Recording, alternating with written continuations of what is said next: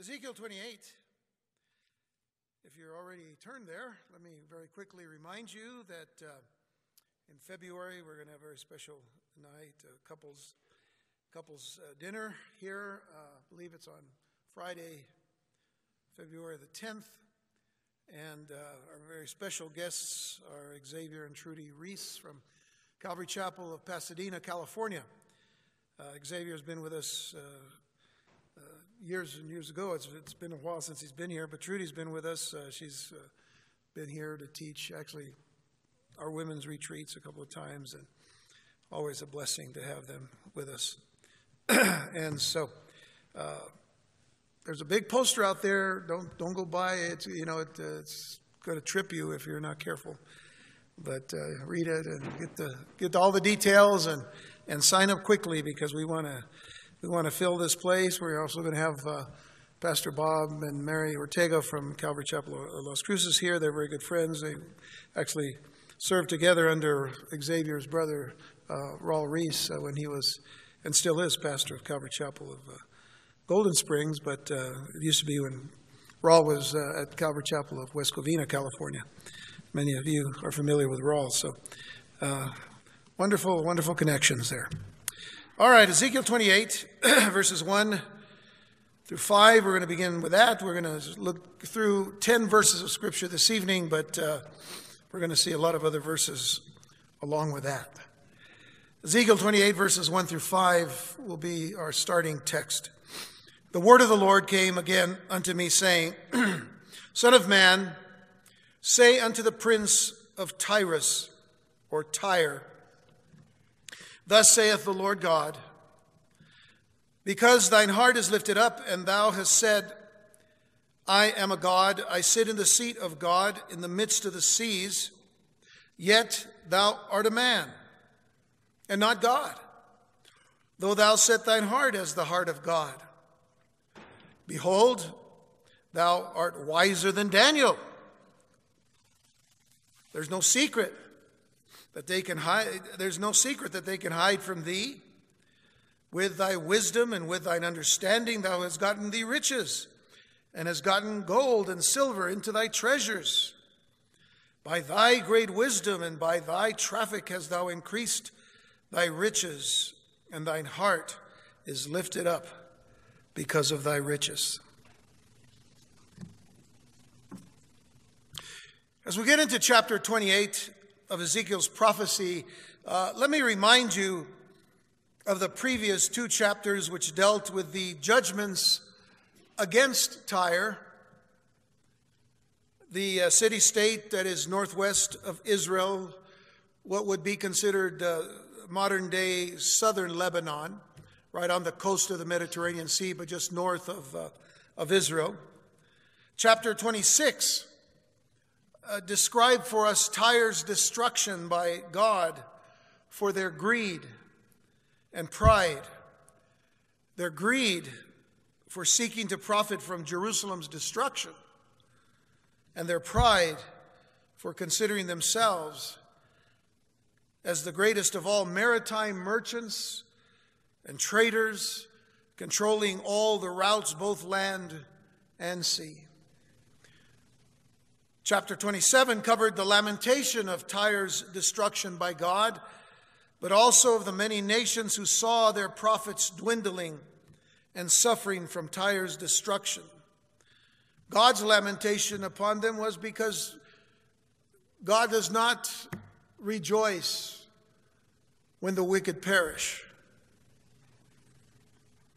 But all of the known world that did business with Tyre, they mourned because they would lose.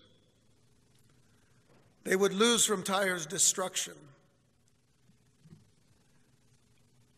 But the content of the present chapter, chapter 28 of Ezekiel, is going to be directed against the king of Tyre. Sometimes, as you'll notice, designated as Prince of Tyre. Interestingly enough, it's going to start off talking about the prince of Tyre, then later on the king of Tyre. And I'm going to explain that when we get to the, se- the next section after this. But, uh, and this is why a preface of sorts is necessary to understand some of the illustrations given. Because, in a general sense, let me, let me just say that the Lord Himself will be addressing the powers that be in Tyre, but He's going to be addressing to them as if they are, the, the they are Satan himself. Uh, there's something you'll have to hold on to for next week, but nonetheless, he's going to be addressing them as, as if he's addressing it to Satan himself, because Satan indeed is the power behind the earthly kingdoms. He is the power behind the earthly kingdom, as it were. It is no mystery that the scriptures consider Satan as the prince of this world. In fact, we know from Ephesians chapter 2, verses 1 and 2, that Paul speaks of him as the prince of the power of the air, as it says in verses 1 and 2 of uh, Ephesians 2. And you, have, uh, and you has he quickened who are dead in trespasses and sins, wherein in time past you walked according to the course of this world, according to the prince of the power of the air, the spirit that now worketh in the children of disobedience. So very clearly there, there is this, there is this designation of the enemy of our souls, Satan, we call him the devil, but he being the prince of the power of the air. And it is no surprise that unbelievers follow the sway of the enemy of our faith, as told to us clearly by the Apostle John. John tells us in 1 John 5, verse 19. And uh, in reading the King James Version of this, it, it, it gives us the word wickedness. Let me read it. And we know that we are of God, and the whole world lieth in wickedness. Some of your translations may say that uh, uh, the whole world lies in the sway of the wicked one or the evil one. Well, the full sense of the word wickedness actually denotes a person and therefore, the whole world does lie in what we can consider an appointed grip of the evil one who could only be Satan. There really is only one Satan. And um, he appears, of course, primarily and, and, and, initially in Genesis chapter 3 in the form of this serpent that uh, deceived Eve. And of course, we know what happened after all of that. But, you know, I go back to Genesis chapter 3 a whole lot because every lie that we see happening in the world today, or every lie that we see uh, being perpetrated by, by the enemy upon the world and upon the uh, unbelieving world, is based upon one lie that has spread into many lies.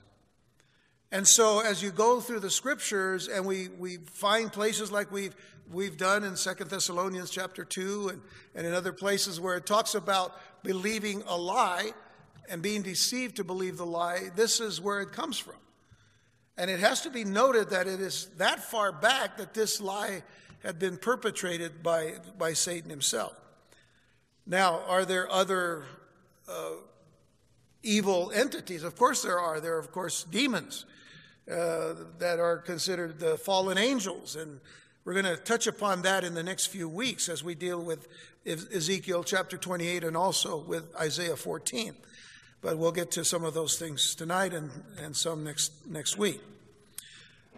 But as I said, the full sense of this word wickedness actually denotes this, this person, and therefore the whole world lies in this grip of, of the evil one who could only be Satan. So we know this actually from the previous verse.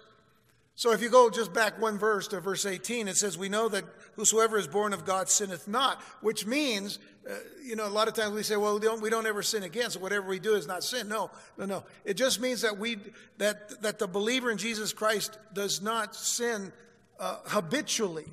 We all still sin. We all still make mistakes. But we don't sin habitually. We don't get up in the morning wanting to sin. You know, we, we actually get up in the morning wanting to serve God and we want to do the right thing with people. So understand that. We know that whosoever is born of God sinneth not, but he that is begotten of God keepeth himself. In other words, guards himself with the word of God. We guard ourselves by staying in fellowship with the Lord and all. But he that is begotten of God keepeth himself, and that wicked one touches him not. Now, that wicked one, the word poneros is the same word for wicked one as it is for wickedness in verse 19. Same word. And as you go throughout every time the word poneros is used, it is, this, it is mentioning a person, it is mentioning a wicked one.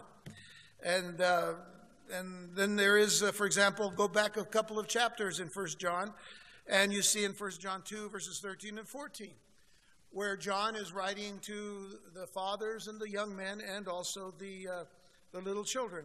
He says in verse 13, I write unto you, fathers, because you have known him that is from the beginning. I write unto you, young men, because you have overcome the wicked one. It's the same word, poneros, right there. Same word. Same word in the Greek.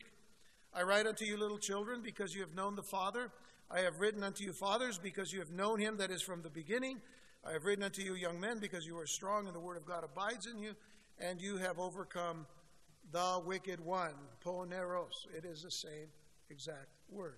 So when we see the word wickedness in verse 19 uh, of uh, 1 John 5, it is really pointing to a person, and so that is how that works. But in any event, in effect, it's going to be the very evident thing that, that we have two personalities then to consider in Ezekiel chapter 28. Two personalities. The first one would be the literal prince or king of Tyre, the one who actually was sitting on the throne when the armies of Nebuchadnezzar besieged and attacked the city. But behind this earthly ruler would be a king who would control the heart of the prince, filling him with pride, filling him with self confidence, filling him with arrogance, leading him to defy the armies that God, the creator and overseer of all the universe, had sent against him. Which we know then to be, of course, the, the, the armies of Nebuchadnezzar and Babylon. But it is the very same attitude that we saw in Isaiah chapter 14, where we, where we see a person named Lucifer, a fallen angel, dominate the mind and control the spirit of the king of Babylon. When you read fully Isaiah 14, normally we go to this passage that I'm going to read to you in just a moment. But when you read the whole of this particular passage during the time of Isaiah in, in, in his uh, time, there was a king of Babylon that was controlled and possessed by, by, this, by this Lucifer, or as, as we know, Satan as well. But that king would have been Sennacherib. And if you've heard of the king Sennacherib, you say, well, isn't he the king of Assyria? Yes, he was the king of Assyria, but when Assyria conquered Babylon, he became actually the king of Babylon and he was actually crowned as king of Babylon as long as, as well as king of, of Assyria. But anyway, Isaiah 14, verses 12 through 15 is the passage many of you are familiar with, where it says, How art thou fallen from heaven, O Lucifer, son of the morning? How art thou cut down to the ground, which didst weaken the nations? For thou hast said in thine heart, I will ascend into heaven. I will exalt my throne above the stars of God. I will sit also upon the mount of the congregation in the sides of the north. I will ascend above the heights of the clouds, and I will be like the Most High. Yet thou shalt be brought down to hell to the sides of the pit. I will ascend into heaven. This is what he says. This is what the enemy says daily. I will, I will, I will. Five times. I will ascend into heaven. I will exalt my throne above the stars of God. I will sit also upon the mount of the congregation, the sides of the, of the north. I will ascend above the heights of the clouds. I will be like the Most High. Yet thou shalt be brought down to hell, to the sides of the pit. And just as we'll see in Ezekiel chapter 28, in Isaiah 14, he's also considered a man.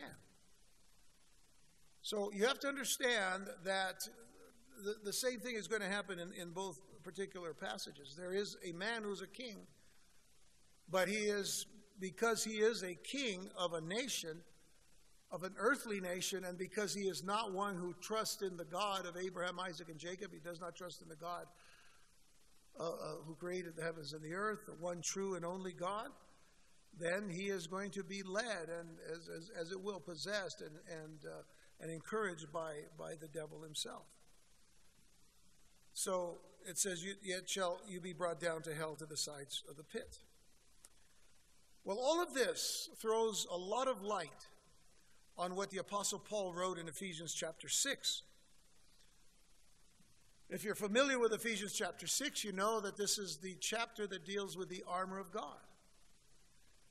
And in Ezekiel, I'm sorry, in, Ephesians chapter 6, verse 10, Paul says, Finally, my brethren, be strong in the Lord and in the power of his might. Put on the whole armor of God that you may be able to stand against the wiles of the devil.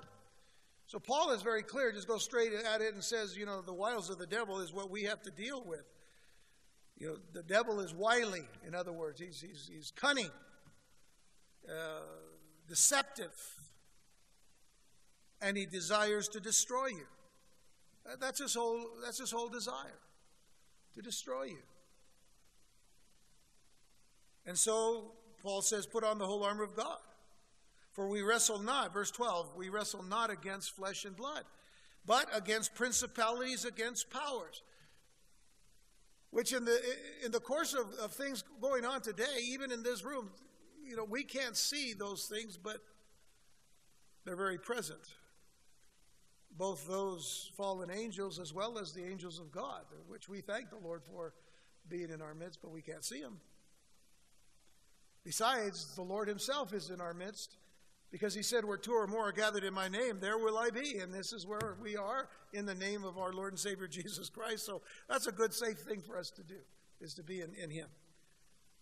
So we wrestle not against flesh and blood, but against principalities, against powers, against the rulers of the darkness of this world, against spiritual wickedness in high places. The last two phrases that I just read, against the rulers, of, uh, uh I should say, yes, against the rulers of the darkness of this world, against spiritual wickednesses in high places, is literally wicked spirits in the heavenlies, the world rulers of this darkness. That is the, the literal Greek passage. Wicked spirits in the heavenlies, the world rulers of this darkness. Now, think about what we were talking about this weekend when we're looking at the, at the condition of the world today and how the world is, is, is gathering together in, in, in very recent days, or in, very, uh, in, in, just a few days, I should say, uh, to uh, try to bring, as they say, a two state solution in, in, in Israel and especially in Jerusalem between Israel and, and the Palestinians. And yet, everything that has happened in the UN against Israel has happened from mostly all nations except for the United States. Every resolution until this past December, every resolution had been blocked by the United States until the last one. So, the world rulers of this darkness were busy with the world leaders that are supposedly arrogant enough to think that they make all the decisions and that they can bring peace to this world. Paul says in verse 13, Wherefore take unto you the whole armor of God, that you may be able to withstand in the evil day, and having done all, to stand. That is the position of the heart and the, and the person of, of God who is to stand against the wiles of the devil, who is to stand against the, this, this flow of wickedness in this world. As long as we're here, that's what we're to do. And, and when you read through the rest of that passage down to verse 18, notice how many times Paul says to stand or to withstand. That's, that's what we're to do as believers in Jesus Christ in these last days. Well, seemingly, the men of this world who hold the reins of government and exert domination on nations are more often but the puppets under the control of Satan's minions, themselves fallen angels doing all that they can to, to thwart the execution of God's counsels. And that in itself, of course, will ultimately fail. Daniel chapter 10 sheds even more light on the issue of spiritual warfare. So I'd like for you to turn there, if you will, Daniel chapter 10, verses 1 and 2. By the way, if you hadn't picked up on this, this is the introduction to Ezekiel 28. Major introduction here. Daniel chapter 10, verses 1 and 2, it says, In the third year of Cyrus, king of Persia, a thing was revealed unto Daniel whose name was called Belteshazzar. And the thing was true, but the time appointed was long. And he understood the thing and had understanding of the vision. In those days, I, Daniel, was mourning three full weeks. So while all of this is going on, that, that the Lord is, is revealing some things to Daniel, uh, in the course of three weeks, he's, he's just in, in, in this time of mourning. Now, three weeks would be 21 days. Still is. Still 21 days. And uh, all kinds of things are taking place, and uh, you know the, the, description of what's happening in, in Daniel chapter 10 there. Uh, jump down to verse verse 10. As, as Daniel is going through all of this, this struggle because of this, uh, you know, this spiritual warfare actually that he's going through. And, and, and then in verse 10 it says, And behold, a hand touched me, which set me upon my knees and upon the palms of my hands. And he said unto me, O Daniel, a man greatly beloved, understand the words that I speak unto thee, and stand upright. Notice the position he wants Daniel to take. Stand upright. For unto thee am I now sent. And when he had spoken this word unto me, I stood trembling. And then said he unto me, Fear not, Daniel, for from the first day that thou, that thou didst set thine heart to understand, the first day of the 21 days, and to chasten thyself before thy God, thy words were heard, and I am come for thy words. In other words, from the first day, God heard his cry. God heard his prayer. God, God knew the mourning, what it, what it represented in his heart. And he says, and then that's the reason I've come. Your words were heard, and I'm come for thy words. But, notice verse 13, but the prince of the kingdom of Persia withstood me one and twenty days, which is the prince of the kingdom of Persia is not a person, a man, it is a spiritual being, it is a demon. The prince of the kingdom of Persia withstood me one and twenty days. So the, the angel that is speaking to Daniel was the angel that was battling this one prince uh, of the kingdom of Persia.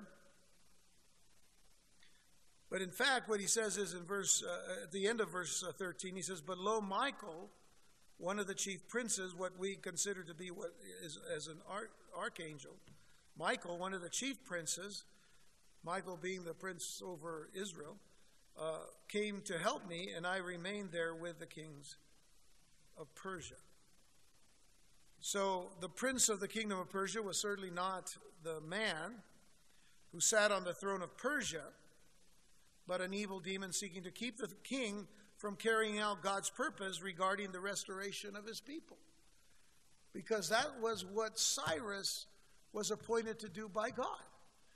And even though Cyrus was, was, was a heathen king, as it were, yet God appointed him to do these things. So, for us to understand then all of the stuff that's going on, and with these things in mind, let's, let's consider then that in, in our study of Ezekiel 28. Let's go back now to verse 1 of Ezekiel 28. It says, The word of the Lord came again unto me, saying, Son of man, say unto the prince of Tyrus. Thus saith the Lord God Because thine heart is lifted up, and thou hast said, I am a God, I sit in the seat of God in the midst of the seas, yet thou art a man and not God, though thou set thine heart as the heart of God. Behold, thou art wiser than Daniel. Uh, now, do you sense a little bit of sarcastic irony here? Because that's really what it is. Some translations may put this in a form of a question that, that God is questioning Are you smarter than Daniel? Are you wiser than Daniel? But uh, in fact, he's saying, Oh, you're wiser than Daniel. There's no secret that they can hide from thee. With thy wisdom and with thine understanding, thou hast gotten thee riches and hast gotten gold and silver into thy treasures. By thy great wisdom and by thy traffic hast thou increased thy riches, and thine heart is lifted up because of thy riches. So now we want to talk about this, this king because this was a real king. Historically, uh, there, there actually is some discussion as to whether the prince of Tyre here was either Ethbaal or the second or Ethbaal third, uh, who was at, at that time the, uh, the uh, prince of Tyre or the king of Tyre, as it were. But because of the timelines of the kings of Tyre, Ethbaal third is, is the likely king mentioned here. Now, you might think I'm making names up. I'm not. Sounds good. Itobaal or Ithobaal or Ethabaal.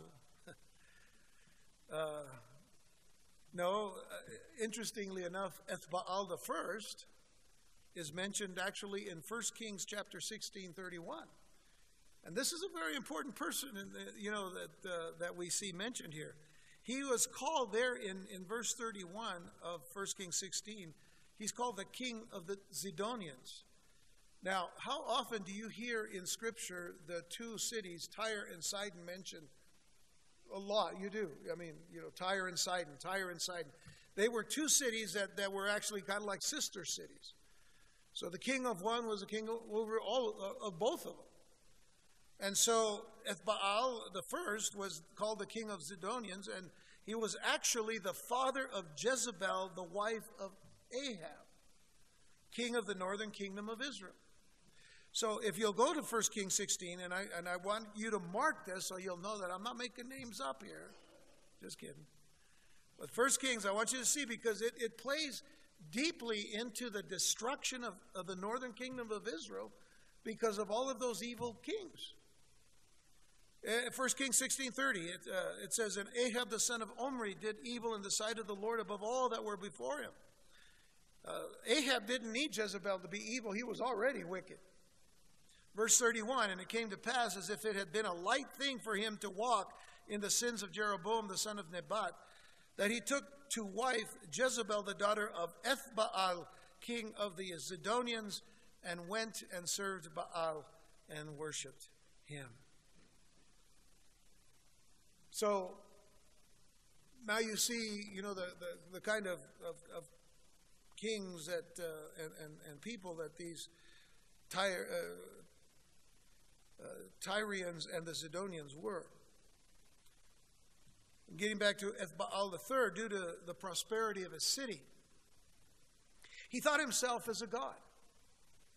And this is certainly a key to this judgment. The Lord tells him that he is just a man and not a God. That's pretty clear in our text. He's saying, You're, you're just a man, you're not a God. The New Age teaching established it emerging from the lie of the serpent in the garden that I mentioned earlier uh, back in uh, Genesis chapter 3. This New Age teaching that has seeped into the church actually telling us that, that we are God or we are little gods, as some apostate teachers have taught, and that we just need to recognize the God consciousness within us, borrowing from the old New Age teaching that's been around since the garden, because that was really the major lie. If you remember that this is what the serpent said to Eve, God just doesn't want you to be like him, knowing good and evil.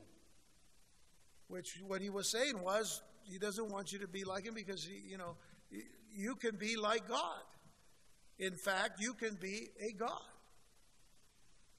So if we start hearing these kinds of things where we're told that we, we just need to, re, you know, most people don't know that they have a God consciousness in them. So when you discover that, then you can be like Shirley MacLaine and, and go around saying that you're a God. Now, for you young people, Shirley MacLaine's an old woman that uh, used to talk about being a God, you know, a New Age teacher and all of that. She was an actress. Uh, anyway. Well, uh, it's unfortunate that, that that teaching is still alive and well among us. And unfortunately, it's in the church too. Wouldn't it be better to let God's word stand and, and the words of men silence? I, I think it would be a lot better if we just let the word of God stand. So I want you to consider what God Himself says Isaiah 44. Because in Isaiah 44, 6 through 8, he, uh, the Lord says, Thus saith the Lord, the King of Israel, and his Redeemer, the Lord of hosts which is a great, great statement. Thus saith the Lord, the King of Israel, and his Redeemer, the Lord of hosts. Who's that? That's Jesus. It's not, you needed to know that.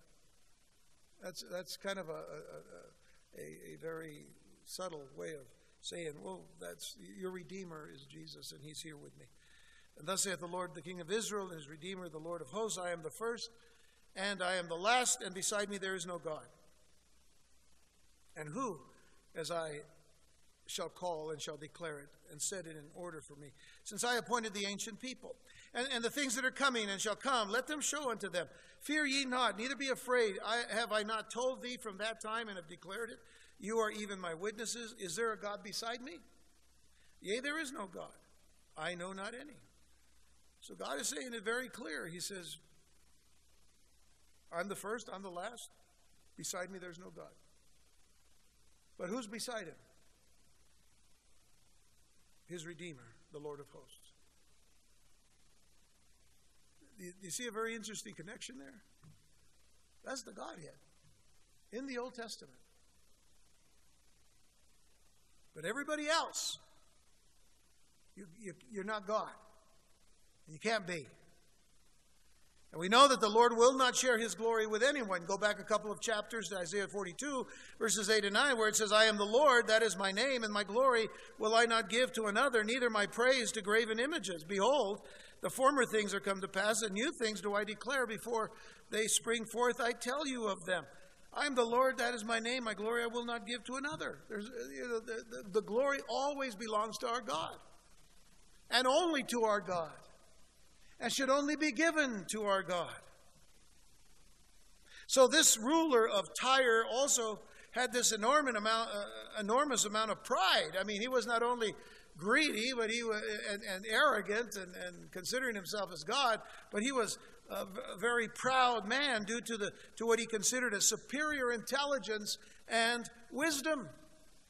Granted, he obviously had the intellect and ability to oversee a government with its vast organization and large number of employees as, as an economic and military center, which Tyre was at that time. But as a ruler, he was the personification of arrogance because of what he had in those skills and knowledge.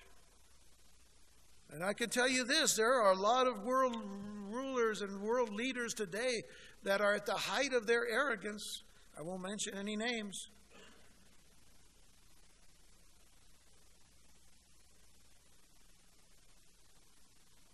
But this prince of Tyre more than likely felt that he was wiser than the prophet Daniel,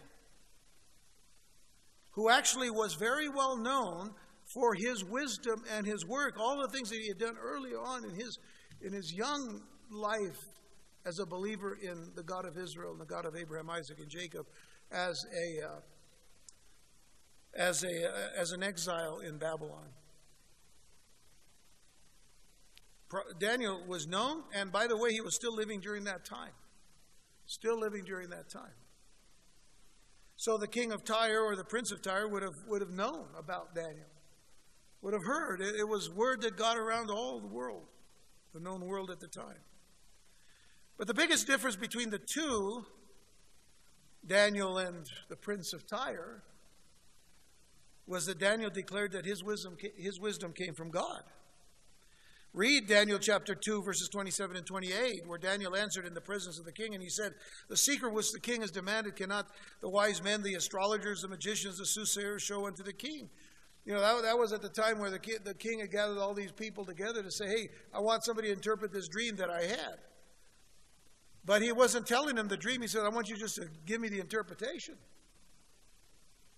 And whoever wasn't, you know, they were, they were really trying to pull his leg because they were saying, well, this is what it is. I mean, and of course, he knew it was wrong. I mean, there was a lot of people's heads going to be flopping off there because they were, you know, messing around with the king. This is what Daniel says. But there is a God in heaven. Notice verse 28.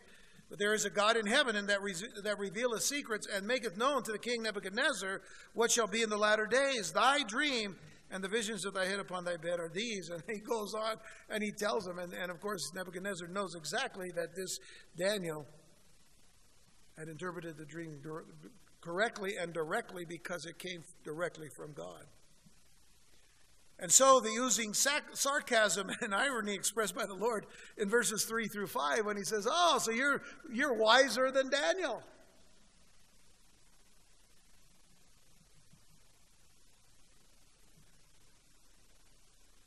We, we can't fool God. We can fool a lot of people. We can't fool God. Verse 5 in particular shows us that his pride in his material possessions, his, his wealth, his money would all bring him down. Listen to what Paul tells the young Timothy in 1 Timothy chapter 6, verses 6 through 12. In comparison to what this Prince of Tyre had and what he did with it. Paul says to Timothy, But godliness with contentment is great gain. For we brought nothing into this world, and it is certain we can carry nothing out. I think oftentimes people forget where they came from.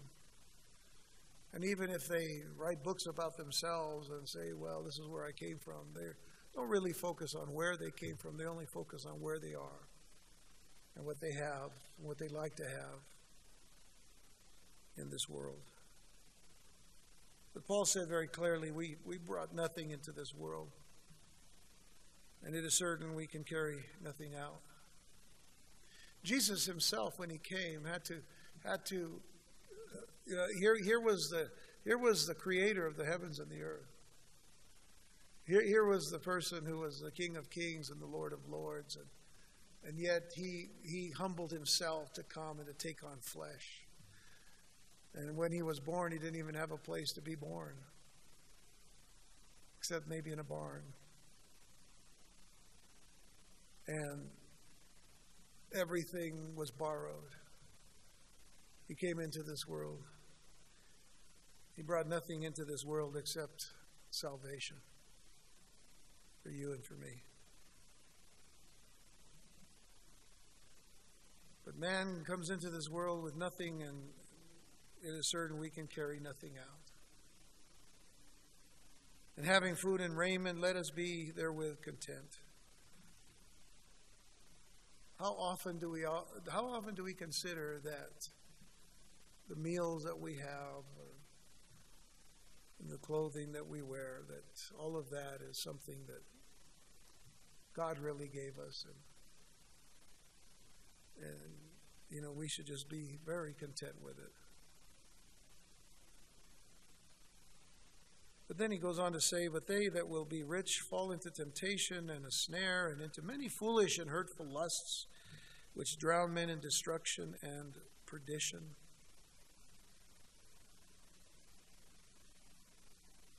For the love of money is the root of all evil. And I say this always, but it doesn't say the it doesn't say for money is the root of all evil. We we we need it. Uh, we, this is how we take care of our families and uh, take care of ourselves. But it is the love of money that's the root of all, all evil, which, while some coveted after, they have erred from the faith and pierced themselves through with many sorrows. But thou, O man of God, flee these things and follow after righteousness, godliness, faith, love, patience, meekness. You know, if you have all of the things that are mentioned there in verse 11, I mean, you're pretty rich. You're pretty rich in God. And then he says in verse 12, Fight the good fight of faith, lay hold on eternal life, whereunto thou art also called and hast professed a good profession before many witnesses. So may we learn to be content with whatever the Lord gives us, and, and may we never covet or, or, or lust after things that could become only a snare or a temptation in our lives. And so, in absolute arrogance, this king sat enthroned in his island fortress as though he were a god. Well, well, this is quite similar to what the Antichrist will one day do.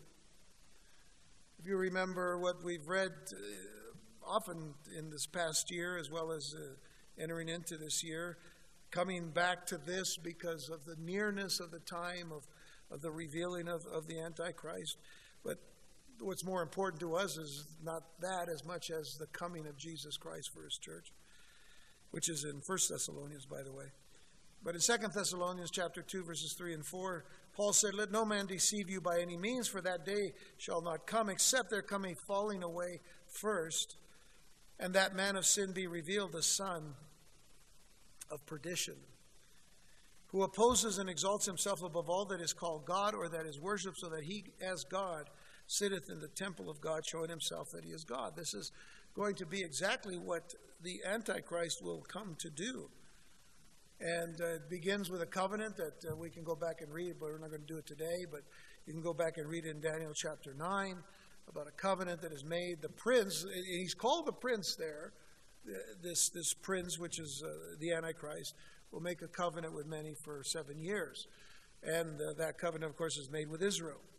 Uh, because Israel today is still desiring to build a temple where they can begin their sacrifices and uh, offerings in, in their worship on the Temple Mount, which right now is, is occupied by, by the uh, Palestinians and by the, uh, and, uh, by the Arab uh, people there. The, the mosques that are on the Temple Mount today, you know, are an indication that we are still living in what is called the time of the Gentiles. I, I mentioned it briefly this past weekend, but uh, uh, we need to read up more on it, and, and, we'll be talking about it more as the days uh, uh approach. You know, the, the things that are happening, uh, and we will talk about them as often as we can.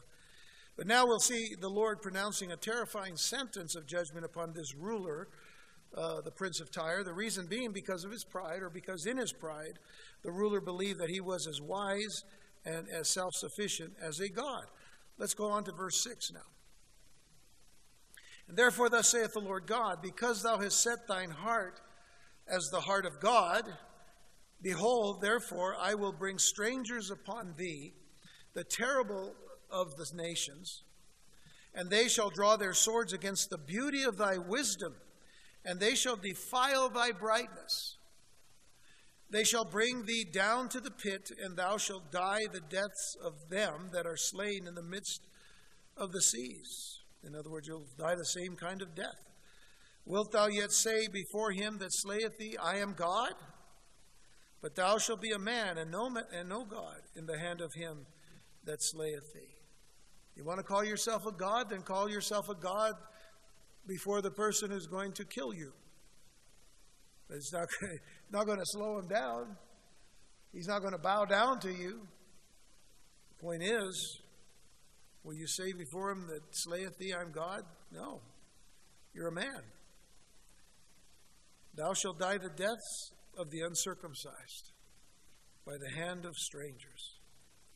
For I have spoken it, saith the Lord God. That's considered by some that uh, even the people of Tyre uh, had within their, their rites and rituals uh, circumcision for their children and stuff, for their male children that's, that's a possibility, but the point would be that the uncircumcised, being those that were not in covenant with God as the Jewish people were to be, uh, they would then die the deaths of the uncircumcised, which would be kind of considered as the death of the unbeliever. Uh, for I have spoken as saith the Lord God. While the most ruthless nations would attack this prince, those nations being the ones that made up the Babylonian Empire. Because remember, Babylon, or any, any empire for that matter, I, you know, Assyria, as I mentioned earlier, Sennacherib, as the king of Assyria, conquered Babylon and then swept up Babylon as his people now. So he became the king of Babylon. So there's one nation, you know, under him. And so the Babylonians and Assyrians then fought as uh, Assyrians uh, for Sennacherib and any other nation that was swept up with them. So you, you get that picture that these are the strangers that are being mentioned as the ones who come to attack uh, Tyre. Uh, Babylon's brutality was, was well known throughout the world of that day, rising to the level of despising the beauty and the wisdom and the shining splendor of the ruler's throne. So, you know, usually a, a, a ruler in, in the world uh, builds for themselves great, magnificent palaces wherewith, you know, they can show off their nation and the wealth of their nation. I mean, you, you, hardly ever find any nation, even you know, if you look at communistic nations or or, or, or brutal types of uh, of nations where you know everybody is really, you know, if if the communists were really honest with themselves, they would not have the Kremlin as as uh, as as ornate as it is. You know, they would be like the people, you know. But you see, that's what makes it so false is that the people still work for the leadership and are still burdened by them and oppressed by them. Let me give you one word Cuba. I think we've, we've, you know, we have a president today is saying that that was a triumph that we made in going to Cuba. But what triumph is it if we go there and still let their, their regime, you know, oppress the people? The people are still oppressed there. You understand the point? You, you do? You understand the point? Okay. So here it is, you know, the, the levels of beauty that, that are reflected of the, of the nation, whether the people are as, as prosperous or not. Tyre may have been that prosperous because there was so much merchandising going on, so much trading going on. But Babylon didn't care. They just go down there and despise the beauty, the wisdom, the shining splendor, and they just drew their swords against it. The ruler would eventually die a violent death, which is verse 8 of our text there. He would die a violent death in the midst of the seas, meaning that he would die on the island and not on the mainland. Because remember, it took 13 years actually uh, for Babylon to have, have destroyed the city on the mainland, but Tyre moved over to their to their uh, their island half a mile off the, the coast, and they, they weren't able to be reached until Alexander the Great came to destroy them. But the ruler would prove to be a mere man and not a god. Like other men, he was just mortal. When he died, he would never be able to boast that he was an old man, for he would die young. He would die that death of the uncircumcised, like an outcast who dies the shameful death of an unbeliever. A king who claimed to be a god would be treated with, other, uh, with utter contempt. His corpse would be left unburied and thrown in the garbage heap. Simply, the rejection of the Lord is making a claim of self sufficiency and an exaltation of self above God. Now, that you don't have to be a prince to do that. You don't have to be a ruler of a nation to reject God and to claim self sufficiency or to be exalted uh, above God, to exalt yourself above God. You don't need to be a king. People do it every day. The person who chooses to walk through life without God is totally dependent upon the help of other people that can give that uh, that uh, they can get from people in times of need. You know that, that's that's how people walk without God today. Totally dependent on the help of others, or you know to think that they themselves can do it to be self-sufficient is it isn't really probable. And, and, and honestly, it's not even possible that we can live totally dependent without the help of others. But it also means exalting the human race as its own God when you walk without God. If you consider the vastness of the universe and the intricacies of the human body, man is, is anything but a God. Man is anything but a God.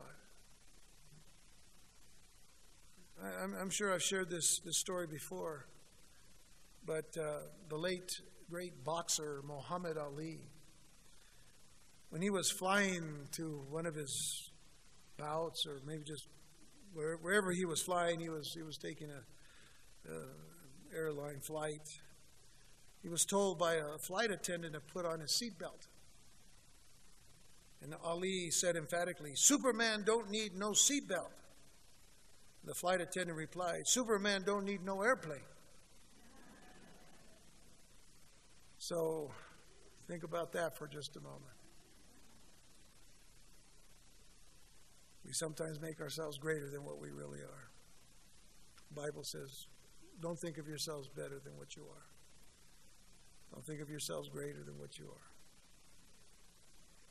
Humble yourself in the sight of the Lord, and he shall lift you up. And so to exalt ourselves as the rulers of our own destiny is utterly foolish. It's a foolish thing. We're told in Psalm 14, verses 1 through 3 the fool has said in his heart, There is no God. The fool has said in his heart, There is no God. They are corrupt they have done abominable works, and there is none that doeth good. The Lord looked down from heaven upon the children of men to see if there were any that did understand and see God. They are all gone aside, it says. They are altogether become filthy. There is none that doeth good, no, not one. And, and of course, you have to understand that, that this, this statement by, by the psalmist is actually said twice. It's, it's said here in, in Psalm 14, it's also mentioned in, in Psalm 53. But uh, the, whole, the whole point is that those who are without God, those who, and, and actually those who want to be without God, because the fool has said in his heart, There is no God is, is saying, you know, you know, we don't want there to be God, but that's what makes it foolish is you can't get away from the very fact that there is a God. In fact, that is what Romans chapter 1 teaches us. Paul says, you know, it's foolish to think that, that, you, that you're an atheist, you know, because everybody knows there's a God. Somehow there is this innate understanding that some, there, there is a God, but you don't want to be led by this God. And this is one reason why, when judgment comes in the last days, that there isn't going to be a person that is going to be able to stand before God and say, I didn't know. God is just and He's righteous and He knows every heart. So we don't have to worry that somebody's going to get into hell unfairly. The fact of the matter is, how many of us are going to get into heaven fairly? we would almost have to think it's kind of unfair that some of us are in heaven. With, with this fairness mentality in our, you know, in our brains, sometimes I oftentimes think that we would probably say about the, the you know, the, uh, uh, the thief on the cross next to Jesus that Jesus said, Today you'll be with me in paradise. You know, most people would say, That's unfair. He lived his whole life as a, as a thief. But you see, that's the mercy of God. That, can you understand it? I don't understand it. I don't understand how I can be a believer today and, and, and, and, and, have, and have the assurance of salvation. Well, I'll tell you this, even as a pastor of a church, I, I cannot get beyond the, the, the humility that, that this thought puts me under. That I'm not worthy of this. The fact of the matter is, who is? Who is? That is what mercy is all about. That is what grace, the amazing grace of our Lord Jesus Christ. How amazing it is. Amazing grace, how sweet the sound that saved a wretch like me. I once was lost, but now I'm found, was blind, but now I see. I didn't see before, but now I see.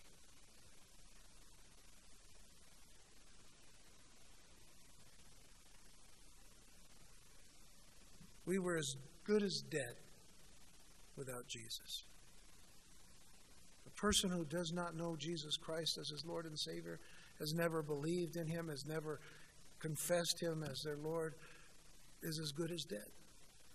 Though you may be as fit as a fiddle.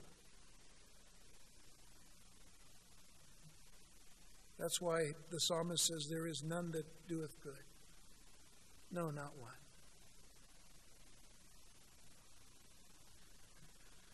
But in closing, the encouragement for you tonight is, is really found in, in James chapter 4, verses 6 through 10, where James says, But he, speaking of Jesus, giveth more grace. That grace that I just spoke about. Wherefore he saith, God resisteth the proud. That's the prince of Tyre.